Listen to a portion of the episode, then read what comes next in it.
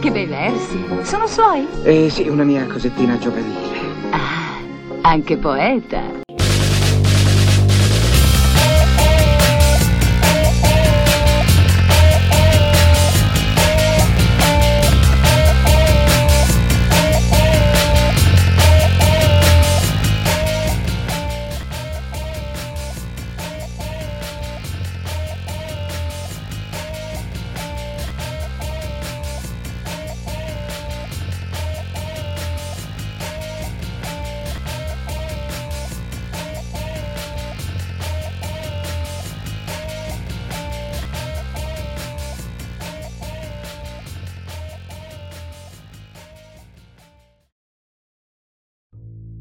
L'armadio di legno scarso, l'armadio dal profilo unto, l'armadio che porta uno specchio su un'anta, uno specchio su cui ci si può vedere tutti.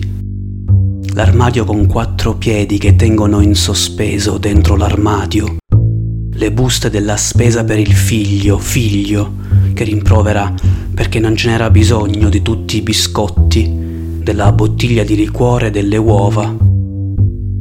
Una nuora che borbotta gentilmente ribadisce il cappotto nero calamita di pulviscoli e fili, le zone d'ombra che sono l'anima dell'armadio.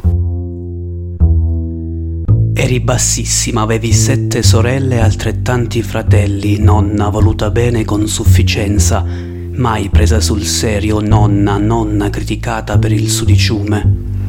Cominciamo dalla saponata che si muove lentissima sull'uscio, si sporca, discende dal secchio infilzato dal mocio. Partiamo dal soffitto alto, partiamo dalle incrostazioni del bagno. Se vogliamo avviarci dalle tenerissime guance cascanti, da un'allucinazione per domani.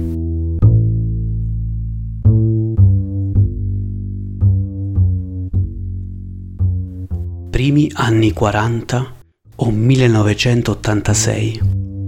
Un carrello motore, sprofondate due ruote nella terra rivoltata. La cappotta divelta disegna un fulmine nell'aria. Se ci vuoi vedere un fulmine o se ci vuoi vedere un'infanzia di miseria, dove nessuno ha 12 o 14 anni, dove, passata la pubertà, si viene maritate le carie ferrose della carrozzeria parlano chiaro. E mettiamo sia la provincia di Ragusa, che sia un canto del mondo sottosviluppato, per cui vengono in mente l'Africa, l'Asia e via dicendo. E per un allucinato domani, per la nipote che non esiste, resisti tu nella colpa. Niente di muscolare, l'odore ancora forte, il ristagno, tre di bastoni, donna di coppe. Resisti perché verrà questo domani, nonna, tu che non l'hai mai sognato, tu, pallina rotolante, e sarà il domani orchestrato dagli ingenui. Vedrai, dove ogni bimba svolgerà il ruolo appropriato e giocherà coi bimbi e ci saranno fiorellini e l'odore di campo il più innocente e buono della vita. Ora potete ridere, divertitevi a sfottere.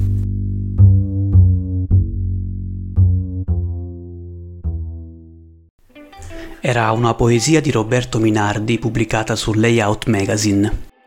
Roberto Minardi è nato a Ragusa nel 1977 e dal 99 vive a Londra, dove lavora come insegnante di lingue. Ha vissuto e lavorato e studiato anche a Panama e in Francia. Ha pubblicato nel 2007 Note dallo Sterno. Nel 2014 è stato premiato con la pubblicazione della silloge Il bello del presente della casa editrice Tapirulan e l'anno successivo è uscito La città che c'entra, silloge segnalata all'edizione 2015 del Premio Montano questa raccolta è liberamente ispirato il mediometraggio The City Within, realizzato in collaborazione con Tommaso Aramini. Nel 2011 è stato cofondatore del progetto poetico Dopo Tutto, occupandosi per diversi anni di scrittori e scritture del dispatrio. Nel febbraio del 2020 è uscita la silloge Concerto per l'inizio del secolo, segnalata al Premio Montano 2020 e finalista al Premio Fortini 2021, oltre che in volume suoi testi sono apparsi su riviste, antologie e lit blog. Alcune registrazioni di componimenti di Roberto si possono ascoltare nel canale YouTube Poesie RM. Esiste una poesia senza pubblico?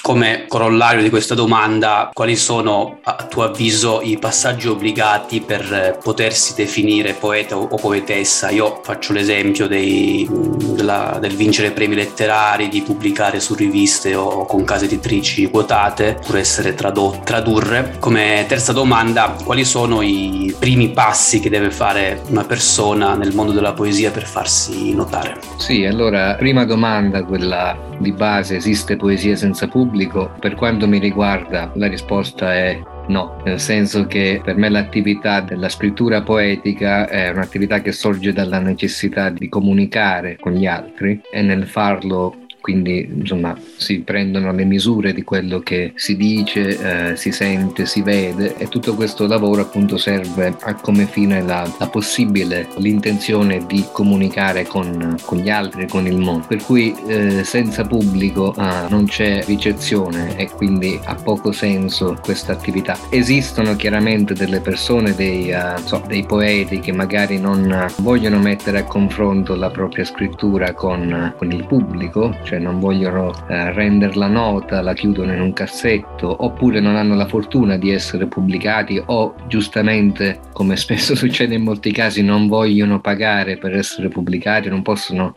permetterselo, ma questo è un altro discorso. Ma di fondo, eh, in, di base, senza pubblico, per me non avrebbe senso questa espressione, ecco, che, che è la poesia. Quindi, a meno che questa domanda non debba intendersi, visti i tempi che viviamo, come che senso ha fare poesia, scrivere poesia se nessuno la legge. Se poi è questo il senso che diamo alla domanda, allora lì mi collego subito a, ai punti che vengono dopo, cioè il senso lo, lo trova chi scrive, è, è, l'urgenza, la necessità del, del poeta, l'importanza che questa pratica ha per, per, chi scrive, che può fare andare avanti la pratica, al di là poi del, dei, dei, del, del, della quantità, della fortuna o meno che i testi possono avere, possono incontrare nel loro cammino, essere letti o ignorati. Quindi questa è una cosa che il, chi scrive deve mettere in conto, chi scrive soprattutto in italiano oggi deve mettere in conto, poi andiamo nello specifico insomma del nostro mondo italico, c'è anche il rischio che dopo lavo- tanto lavoro, eh, tanta energia e passione spesa per questo tipo di comunicazione si venga uh, letti poco o niente. Però questa è una cosa che bisogna mettere in conto e lì ne vale da, di capire capire appunto perché si fa, se è importante o meno e quindi se vale la pena farlo al di là di tutto. Poi chiaramente ci sono tutte queste realtà che sono i premi letterari, le riviste, la possibile eh, pubblicazione che aiutano a magari vivere con più conforto questa pratica perché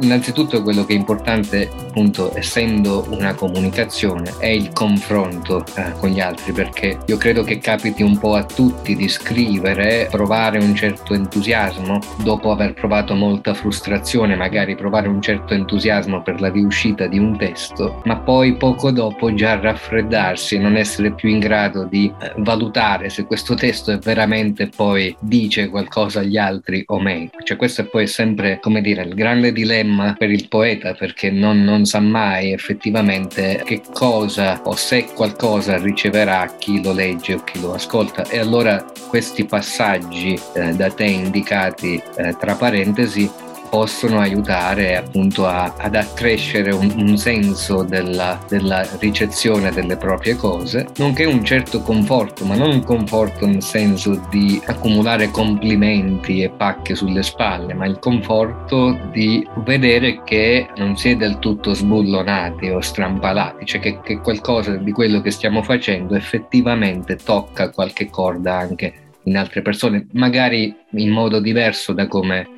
uno si può aspettare che, che avvenga, ma, ma, il fatto stesso che succede vuol dire allora che, ha, che quello che si sta facendo ha un perché, ha una sua sostanza. Quindi soprattutto per chi inizia poi questi passaggi possono aiutare, possono anche aiutare appunto a capirsi meglio, a, a, a ridefinirsi, a, a ripensarsi. Ma sporcanti dai tatuaggi biomeccanici lanciavano in volo battute maliziose, come insetti della notte elettrificati, mentre liquori di basso costo transitavano sul bancone di trucciolato e di pallet. Un'insolente luce verde accarezzava le mattonelle, carta fotografica opaca per impressioni, di stralci casuali di subconscio, un cadavere squisito, infinito, murale ed il passaggio tra i corpi aggregati nell'andito, un liquido amniotico di relazioni che mi stuzzicava alla memoria prenatale. Era il condotto preferenziale per la stanza di Sua Maestà l'impianto, unico monarca di quei metri quadrati. Battito incessante, cuore pulsante della grande madre di tutti e tutte noi, abitanti stanziali di una nazione nomade intermittente che gli ci attorniavamo, richiamati da sintetiche sirene, cavalcando correnti elettromagnetiche o nuotando a grappoli soli dentro flussi di entusiasmo straboccante, donando un mulinelli di tempesta lacustre rapide di volontà di potenza colmammo lo spazio. Tra mosaici di scarti di industria culturale, risignificati a braccio e spettacoli, di incendiari e clown urbani. Da dove provengono questi due fantasmi?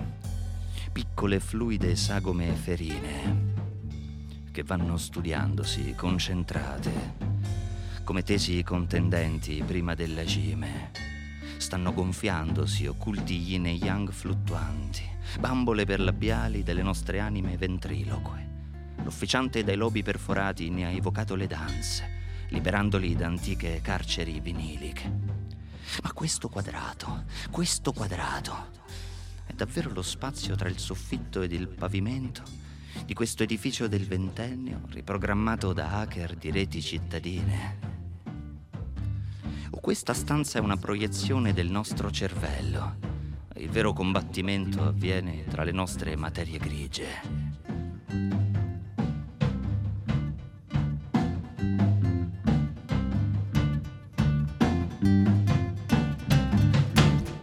Avviene tra le nostre materie grigie, ma ti sei sentito? Ma come cazzo parli?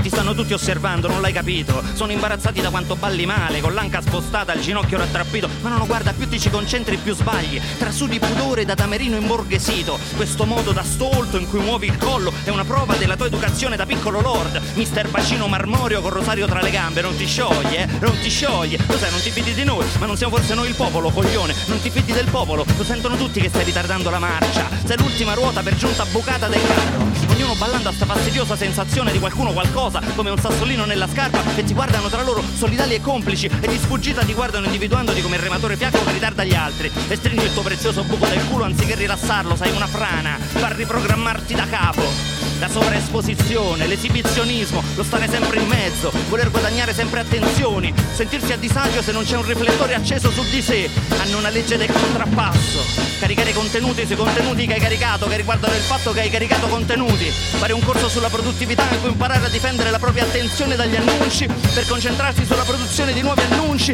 da quali altri dovranno fare un corso per disintossicarsi, pubblicare a priori, esprimersi a priori, esporsi a priori, segnarsi tra gli interventi tanto c'è sempre qualcosa di cui parlare. Sono cose che si pagano care. Torna a casa, cancellati il cortile, cancellati gli account. Le mura e le serrande ti nasconderanno.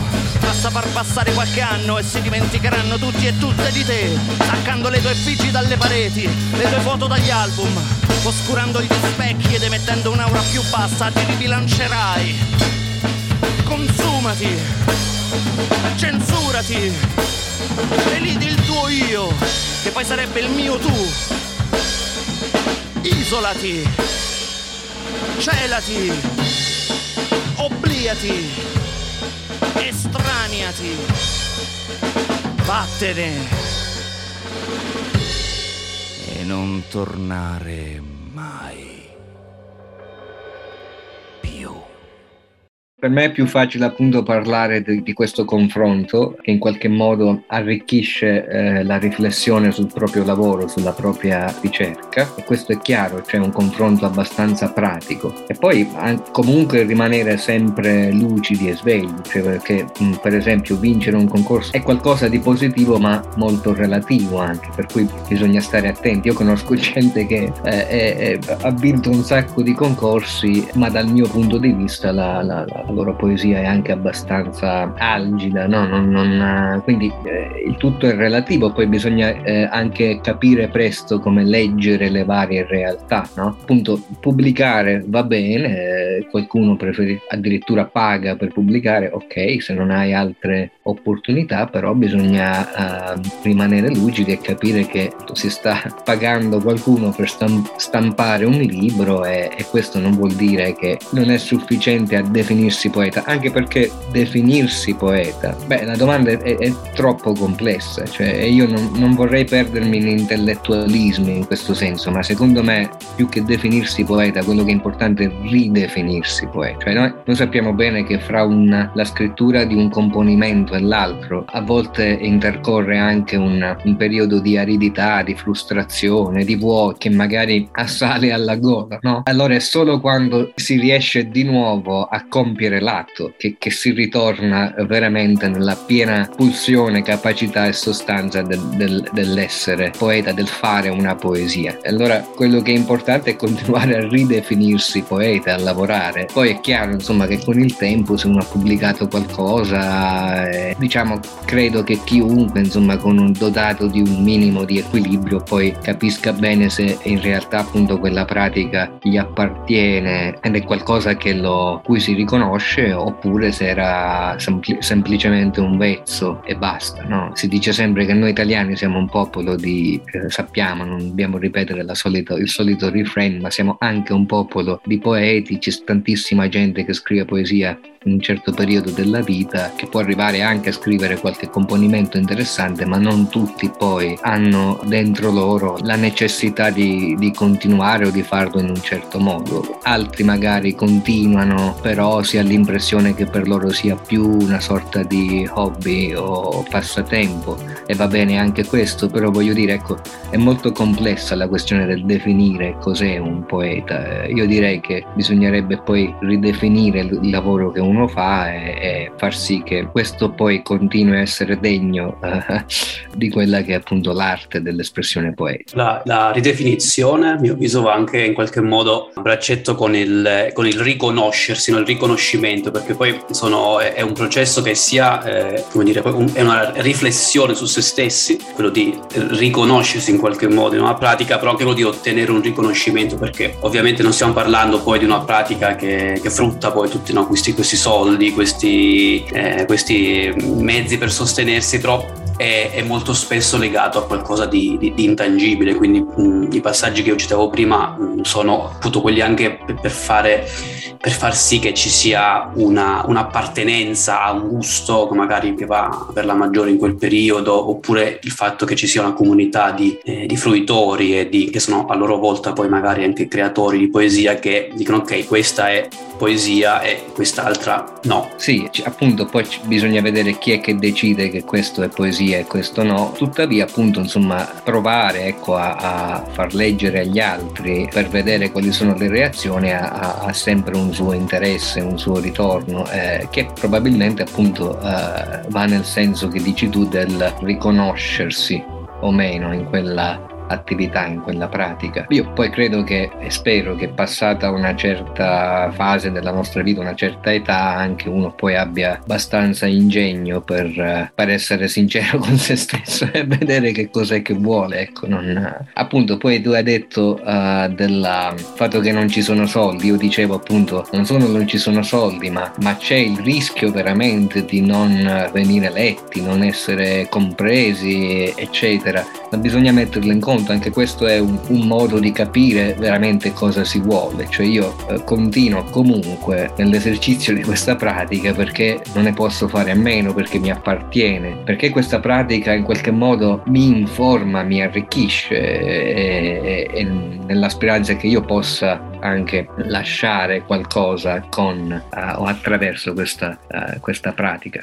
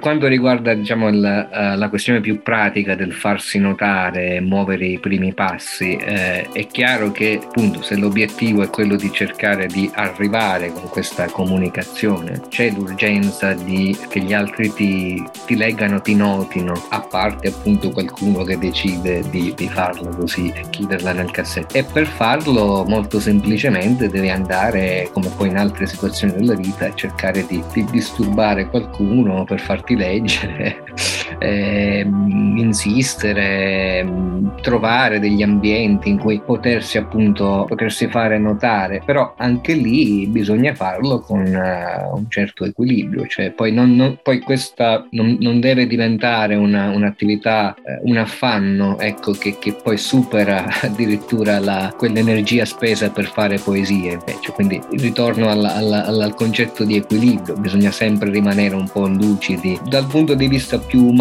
secondo me è molto importante provare a fare le, le amicizie giuste, che detta così sembra una cosa molto... una raccomandazione. Esatto, invece io la voglio ribaltare questa cosa e usarla, usarla letteralmente, cioè le, amici, le, amicizie giuste sono quelle, se si ha la fortuna di poterle fare, andare a, a, a riconoscere magari quali sono quelle persone che tu senti eh, possano condividere qualcosa con te, che possono avere quella che si dice di solito un'affinità e in qualche modo curare i rapporti con queste persone perché eh, di solito è lì che si trova, eh, come dire, eh, della, del materiale o nutrimento per un maggiore, eh sì, un maggiore conforto e, e, e, uno scambio più vivo e più nutriente appunto quindi se si ha la fortuna di conoscere qualcuno fare qualcosa insieme magari appunto leggersi leggere insieme in pubblico parlare fare qualche attività labo- laboratoriale, eh, molto molto semplicemente prendersi un paio di birre e abbandonarsi alla, alla, conversazione con queste persone. Credo che sia molto importante, alla fine sono cose semplici ma molto importanti perché già appunto eh, è un'attività molto isolata, a volte alienante e ancora di più oggi. Se poi non si ha la fortuna nemmeno di, di, di conoscere qualcuno con cui puoi scambiare in maniera tranquilla e con, una certa, con un certo anche piacere eh, umano nel farlo e allora insomma è, è dura. Ecco. Quest'ultimo punto che hai portato è anche interessante perché molto spesso all'interno di amicizie ci può essere questo pericolo no? di, di, portare avanti no? poi i, propri amici con, fa- con, il fatto di condividerli, di scrivere la recensione, poi lo, lo si fa a vicenda, però in realtà questo come te lo vedo come un aspetto positivo perché molto spesso sono amicizie che, che nascono in virtù di un'affinità, non, non è la, la, cosa opposta per cui io in virtù dell'amicizia condivido quello che fai. Questo aspetto mi porta invece alla, alla seconda domanda, no? che mh, invece è un, aspetto più caratteristico di quello che può essere definito mh, in gran parte il mondo della poesia, quantomeno in Italia, per quello che almeno io conosco un po' meglio, che è quello di essere un po' autofago. Questa è un'espressione che aveva citato Silvia Righi eh, in una precedente intervista che sempre per questa rubrica eh, lei citava un articolo letto sul manifesto dove appunto con questo aggettivo si, si intende il fatto che mh, molte delle persone che frequentano poi il mondo della poesia sono sia creatrici che fruitrici di poesia, quindi sono analisti, sono molto spesso anche consulenti editoriali, organizzatori di eventi e così via. Quindi è una sorta di, di grande cane che si morde la coda, quasi, quasi no? se vogliamo sentirlo in questo, in questo senso. Mm, ma allo stesso tempo esistono delle altre forme, eh, alcune più spettacolarizzate, come per esempio il poetry slam o la, la slam poetry, forme multimediali come la spoken music, oppure forme semplificate come l'insta poetry che sembrano invece ottenere un maggiore interesse eh, da parte di un pubblico non autofago, non eh, specialista, cioè un pubblico che semplicemente fruisce di poesia e eventualmente magari avrà scritto qualche verso, qualche versetto in, eh, in gioventù. Per quanto riguarda eh, la poesia che tu a livello così nazionale ritieni valida, credi che ci sia un sufficiente interesse da parte di un pubblico non autofago? E se la risposta è negativa, cosa faresti per allargare il pubblico, la tua poesia di riferimento? Probabilmente, probabilmente, la risposta è negativa. Io adesso non conosco i dati, ma insomma è facile concludere, intuire, concludere che, che non, uh, non, c'è una grande attenzione uh, se non da parte degli addetti ai lavori e che poi appunto certe forme invece abbiano più successo, ma magari non commentiamo il perché queste forme andiamo dire no, nel senso che eh, potrebbe nascere un discorso dunque, non voglio, se, se vogliamo possiamo anche commentare, ma forse è più interessante cercare di capire cosa si può fare per allargare il pubblico e forse possiamo collegare eh, la risposta anche alla, alle altre forme di poesie. Adesso mi contraddico, detto, avevo detto non commenterò, ma infatti partiamo invece da un, un piccolo dato di fatto, cioè queste forme, poi queste forme per esempio non, nella lista non, non, non, è inclusa per esempio la, quella che si chiama poesia improvvisata. Mm. Io l'ho vista in atto quando mi trovavo in America centrale, quasi tutta l'America Latina è, famosa questa forma della, della, decima, la decima, queste gare di poesia, gare di poeti, cioè durante delle feste, io ho assistito a una durante, o meglio dire alla fine di un rodeo, poi questi, questi poeti, cantanti praticamente che si sfidano a duello improvvisando con questa forma metrica. Poi ho scoperto addirittura che, che esiste anche in, in Sardegna, dove sì, la poesia improvvisata. E siamo su un altro campo, no? rispetto diciamo alla poesia eh, scritta così eh, nero su bianco. Perché le menzio- menziono quella, quella realtà? Perché chiaramente a quella realtà assiste molto più pubblico, proprio perché fa parte di una cornice più ampia e popolare, fanno parte di feste, eh, manifestazioni locali, tradizionali e quindi attraggono più pubblico che è già abituato a questo, questo tipo di evento e lo segue con piacere e, e si ubriaca e balla e, e, e insomma allo stesso tempo ascolta uh, uh, i poeti uh, improvvisare.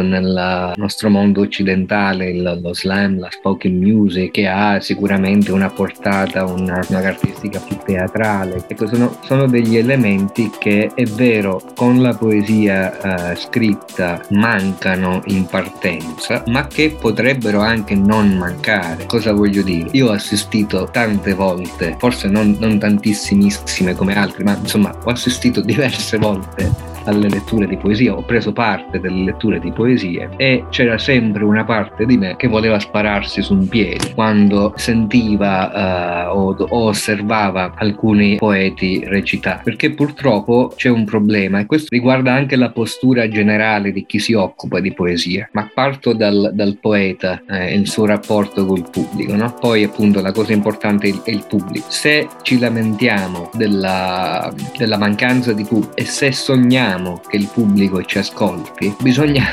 mo- bisogna preoccuparsi del pubblico. Cosa voglio dire? Molto semplicemente, adesso io sto parlando con te, se io voglio che tu mi segua e mi capisca, devo fare in modo di non parlare con, non so, girato di spalle o, o mangiandomi le parole o, o anche cercando di stabilire un contatto con te, perché non voglio dire tu non sei una cosa fredda lì che, che se vuoi dire sei una persona e, e io voglio comunicare con te. Ecco, la stessa cosa dovrebbe valere per quando si legge in pubblico e si organizza qualcosa per il pubblico. No? Quindi c'è in parte il poeta che scrive più che il poeta performer che non ha fatto ancora i conti con questo aspetto della comunicazione in pubblico, per il pubblico. Ma poi c'è anche l'organizzazione, perché queste cose poi so- sovente partono con un'introduzione, una presentazione lunghissima e noiosa, con eh, a volte mettono dei critici all'inizio che parlano, parlano, parlano parlano e tu vedi, io no, non sto esagerando, non lo faccio per fare ridere, ma tu vedi che la gente a un certo punto comincia ad alzarsi e uscire, quella poca gente che era venuta ad ascoltare i poeti. Quindi non c'è preoccupazione per il pubblico, ma soltanto nervosismo, autoreferenzialità per l'appunto, voglia di esibirsi, mm, ma esibirsi non veramente, cioè esibire la,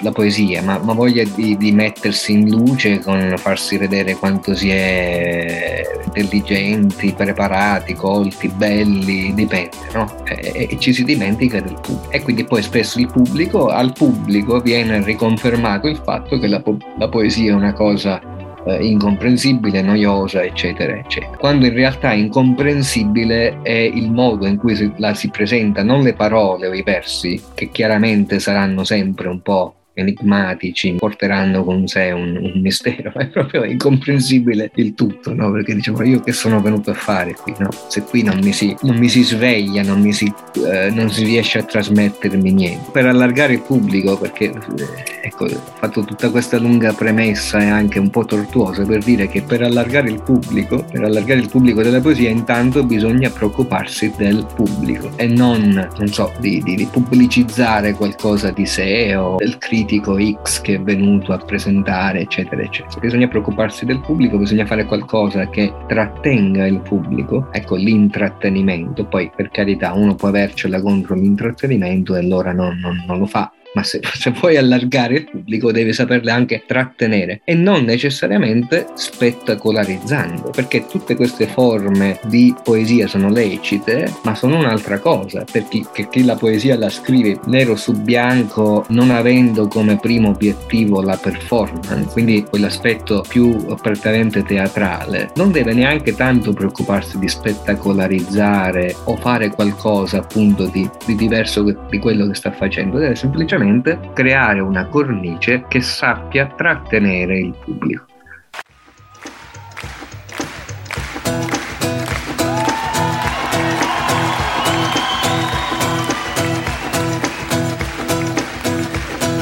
Je n'ai pas peur de la route, faut la voir, faut qu'on y goûte de méandres creux les bras, et tout ira bien.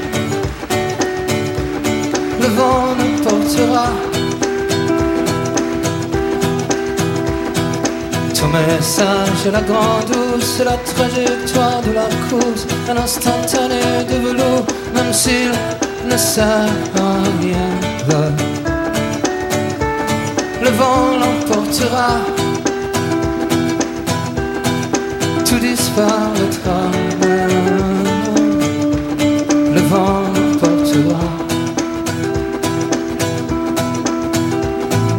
La caresse et la victoire de cette qui nous tiraille le palais des autres jours d'hier et demain. Le vent l'emportera. Génétique en bandoulière des chromosomes dans l'atmosphère, taxi pour les galaxies et mon tapis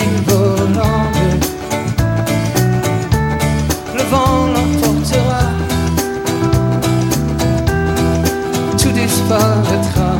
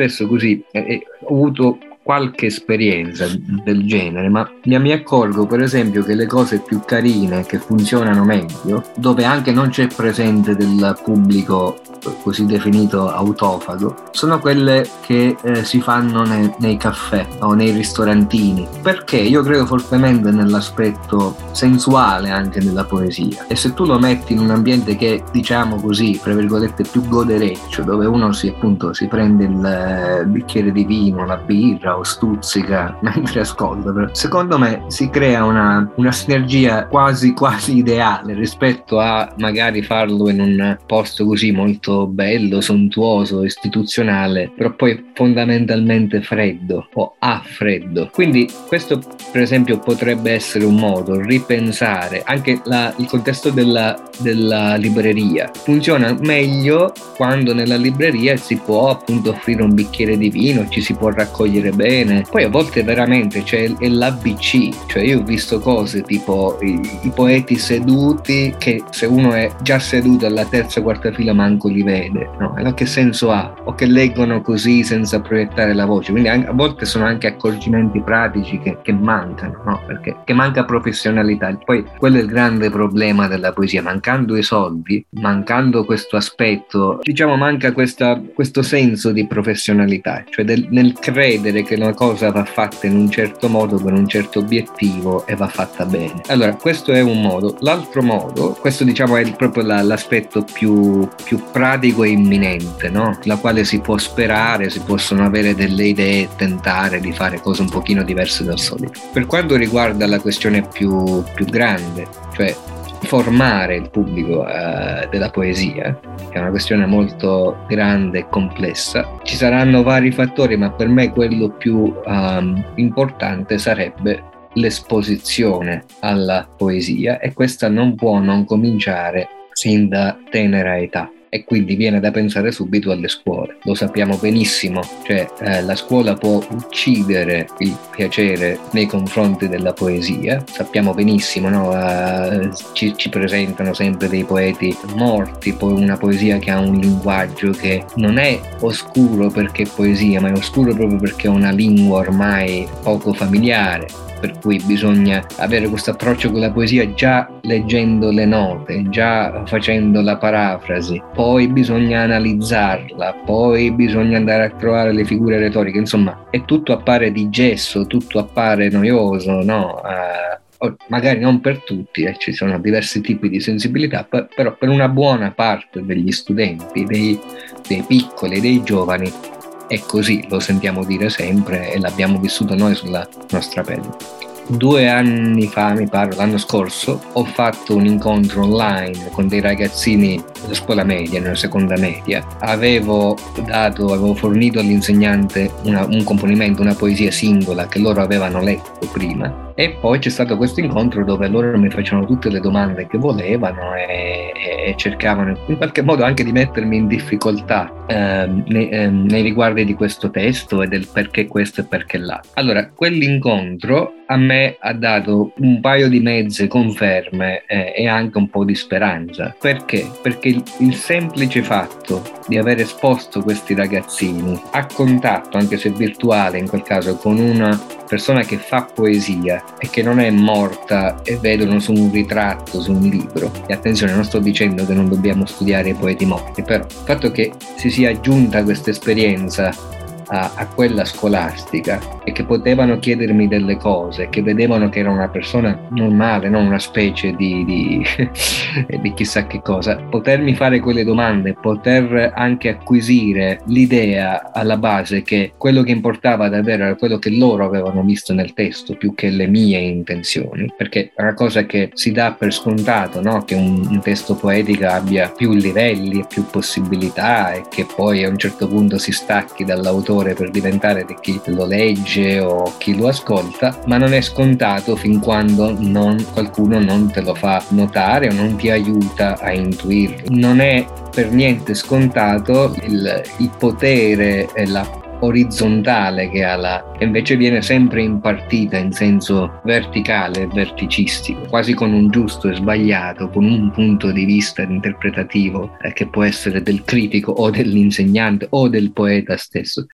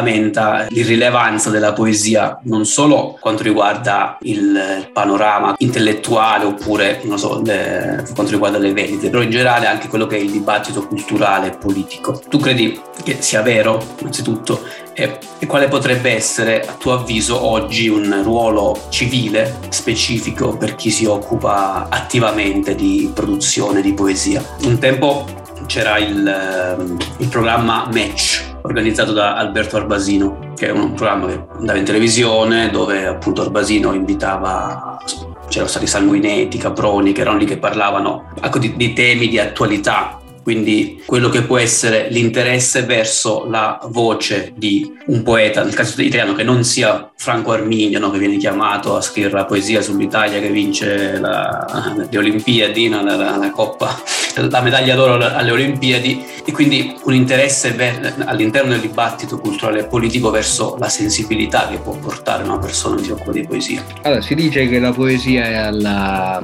un po' alla base di tutte le, le arti e le scienze, no? perché chiaramente la poesia si occupa di, di linguaggio, allora qualsiasi altra disciplina trae spunto e linfa da, dal linguaggio, anche, anche, quella scientifica. Diciamo, se parliamo di cultura in televisione o politica, forse sono due dei campi in cui eh, purtroppo la poesia proprio manca, mentre continua a esserci, a essere fondamentale per altri eh, campi, altri linguaggi, lì non sembra più essere così eh, necessaria, eh, anzi, questo purtroppo è la, la, trasformazione sociale, antropologica che è avvenuta e che esclude quindi un certo tipo di, di, poesia, almeno per quanto riguarda il nostro paese, ma poi non è l'unico in questo senso. Se vai a vedere cosa succede per esempio al Festival di Medellin in Colombia, tu vedrai che vengono poeti, da, vengono invitati poeti un po' da, da tutto il mondo, ci sono masse di gente che vanno a seguire il festival, che vanno ad ascoltare i poeti, che sono poeti che leggono la loro poesia scritta, quindi non sono poeti performer, masse di gente, cioè vatti a vedere gli, le immagini, le puoi trovare online, coppiette abbracciate che, che ascoltano a sorte come se stessero ascoltando so, il loro cantante pop. Perché mh, dico questo? Cioè pensa alla Colombia, pensa a quanti problemi sociali, culturali, politici alla Colombia e poi vai a vedere la frequenza e l'importanza che ha lì la poesia ed è incredibile, letteralmente incredibile, cioè si stenta a credere che che ci possa essere questa realtà all'interno di una una realtà così problematica. Questo probabilmente vuol dire che noi da questa, questa parte del mondo abbiamo sicuramente perso fiducia, interesse, fede nella poesia o addirittura la vogliamo tenere lontana perché può addirittura crearci qualche fastidio. Ora mi, mi riallaccio a questo e poi vado anche al ruolo civile, eh, civile specifico perché si occupa di poesia. Per esempio io sono insegnante di lingue, vivo all'estero, vivo, eh, vivo a Londra dove dove, si parla inglese, osservo continuamente la realtà italiana, lo sappiamo benissimo, così è avvenuto negli ultimi decenni, la quantità di anglicismi, di espressioni inglese, spesso espressioni più americane, aumentano a vista d'occhio, spesso sono usate anche male. Non solo, il linguaggio in generale, poi anche quello in italiano, spesso eh, delude veramente, eh, nel senso che eh, sembra abbassarsi,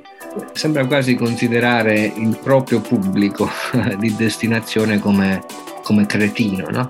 Ma non bisogna disperare, nel senso che appunto ci sono stati dei periodi in passato in cui la televisione ha ospitato anche poeti. Io mi ricordo, mi ricordo non mi ricordo, scusa, ma, ma la, la, conosco attraverso YouTube, la, quelle, quelle poeti in gara eh, una trasmissione della RAI cui invitavano ogni volta, mi pare, due poeti in maniera scherzosa, leggera, scherzosa nel senso la competizione era comunque una competizione che era chiaramente scherzosa, non, ma i poeti leggevano una poesia e il pubblico votava. Ecco perché no. Però evidentemente anche quello è sparito. Ma non bisogna disperare, secondo me, qual è il ruolo civile specifico del poeta. Il poeta lavora con un materiale che si chiama lingua, linguaggio, il ruolo civile specifico è quello della resistenza nei confronti di tutto questo, quello della, direi quasi una parola che poi non mi piace così tanto, della vigilanza. Bisogna essere dei radar, delle sentinelle, di tutto quello che,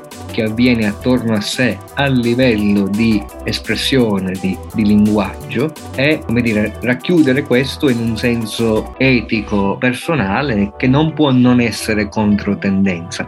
Non è una questione di anticonformismo soltanto, cioè è, è proprio una questione alla base fondativa, secondo me, del, dell'atto poetico. Cioè tu L'atto poetico si interessa a questa comunicazione fatta di linguaggio, dove però la lingua non è una cosa soltanto strumentale da utilizzare, è mettere, esporre la lingua proprio per farne vedere il potenziale e quindi un pochino togliere il, ter- il terreno da sotto i piedi del linguaggio fatto già, del linguaggio solito, del linguaggio preconfezionato, del linguaggio retorico, del linguaggio comodo. Quindi nel farlo già ci si sta ponendo un ruolo civile specifico. Ritorniamo al primissimo punto di questa conversazione, dice ma poi se, se nessuno lo, uh, se non ne fruisce, insomma se non fruisce, se, non, se tutti lo ignorano, se tutti lo ignorano, se molti lo ignorano, poi che, che, ruolo è? Bisogna registrare, essere dei radar, ma avere la forza di pensarsi anche fuori dal momento storico. Ipotizzare, ipotizzare che comunque questi componimenti che andiamo eh, mettendo insieme prima o poi arrivano, arrivino a costituire una testimonianza in qualche momento che non si sa quando sarà. È un lavoro da pazzi a pensarci, però questo è, cioè il ruolo civile specifico, quale altro potrebbe essere? Possiamo poi, come dire, riflettere su un altro livello, il poeta persona, che io qui ho parlato del poeta in quanto artista. Il poeta persona può anche ingaggiare dei duelli sociali di diverso tipo, cioè può avere appunto come obiettivo quello di uh, diffondere la poesia. E allora, proprio come stai facendo tu, cioè tu curi queste interviste, ho visto che, che prepari dei, uh, che fai degli esperimenti con la musica e poesia, uh, quindi quello che ti preoccupa è fare in modo che il tema della poesia i testi poetici abbiano una maggiore risonanza cerchi di amplificare queste cose. Ecco, questo è un altro ruolo civile abbastanza specifico. Qui però già entriamo nel, nel discorso del poeta persona, cioè della persona che fa qualcosa per la poesia in nome della diffusione della poesia, no? Perché la poesia possa arrivare a quanta più gente possibile. Ma quello alla base che riguarda l'atto del fare la poesia, l'atto artistico, quello è una, un discorso appunto che, che, va inquadrato in un senso etico di quest'arte. E mi soffermo su questo aspetto perché potrebbe anche, anzi per me eh, si riallaccia anche alle altre cose che abbiamo detto. Se poi c'è poco pubblico, se poi si fanno le cose non viene nessuno, se poi si scrive e si viene ignorati. Così come c'è la, la televisione e la politica che ha dimenticato o che si, che si guarda bene dalla, dall'entrare in contatto con i poeti, ci sono anche i poeti e gli addetti ai lavori che secondo me hanno perso anche loro una sorta di fede in quello che fanno. Non una fede nel senso di eh, qualcosa che ti fa stare meglio allora tu lo fai e basta, ma proprio il credo in quello che fanno, perché se qualcosa è importante la si fa bisogna crederci, quindi bisogna credere anche che prima o poi qualcuno le, la leggerà e quindi tu hai la massima responsabilità nei confronti di questi versi che escono fuori, devi, devi, devi veramente essere appunto responsabile nei confronti di quello che stai dicendo, come lo dici, come porti avanti la tua ricerca. E bisogna crederci, bisogna credere che ci può essere una situazione sociale diversa dove la poesia può fiorire, può arrivare. Semplicemente bisogna credere che si organizzi un evento, tu ci metti tutte le tue forze e, e cerchi di prevedere tutto di modo che il pubblico esca da lì con qualcosa, no? ne, ne rimanga in qualche modo eh, toccato, che senta qualcosa, che, che, che, quell'evento riesca a svegliare qualcosa nel, in, chi, in, chi, ha ascoltato. Bisogna crederci. Nella mia, eh, nel, mie, nel mio piccolissimo, diciamo, qualche prova io ce l'ho di qualcosa che si riesce, che si organizza, si fa tutto il possibile appunto con, i, con i, sempre avendo in mente il pubblico perché la serata riesca, perché l'evento riesca e non c'è cosa più bella di quando uno finisce e qualcuno dice ma sai che è bello ascoltare la poesia, qualcuno che appunto non ha autofago, non, non ha detto ai lavori, si avvicina e addirittura ti ripete un verso che tu hai detto, questo è, è scioccante, cioè eh, notare che qualcuno ha veramente ascoltato. Invece poi vai a degli eventi con addetti ai lavori eccetera e alla fine c'è, dopo, sembrano tutti morti a volte.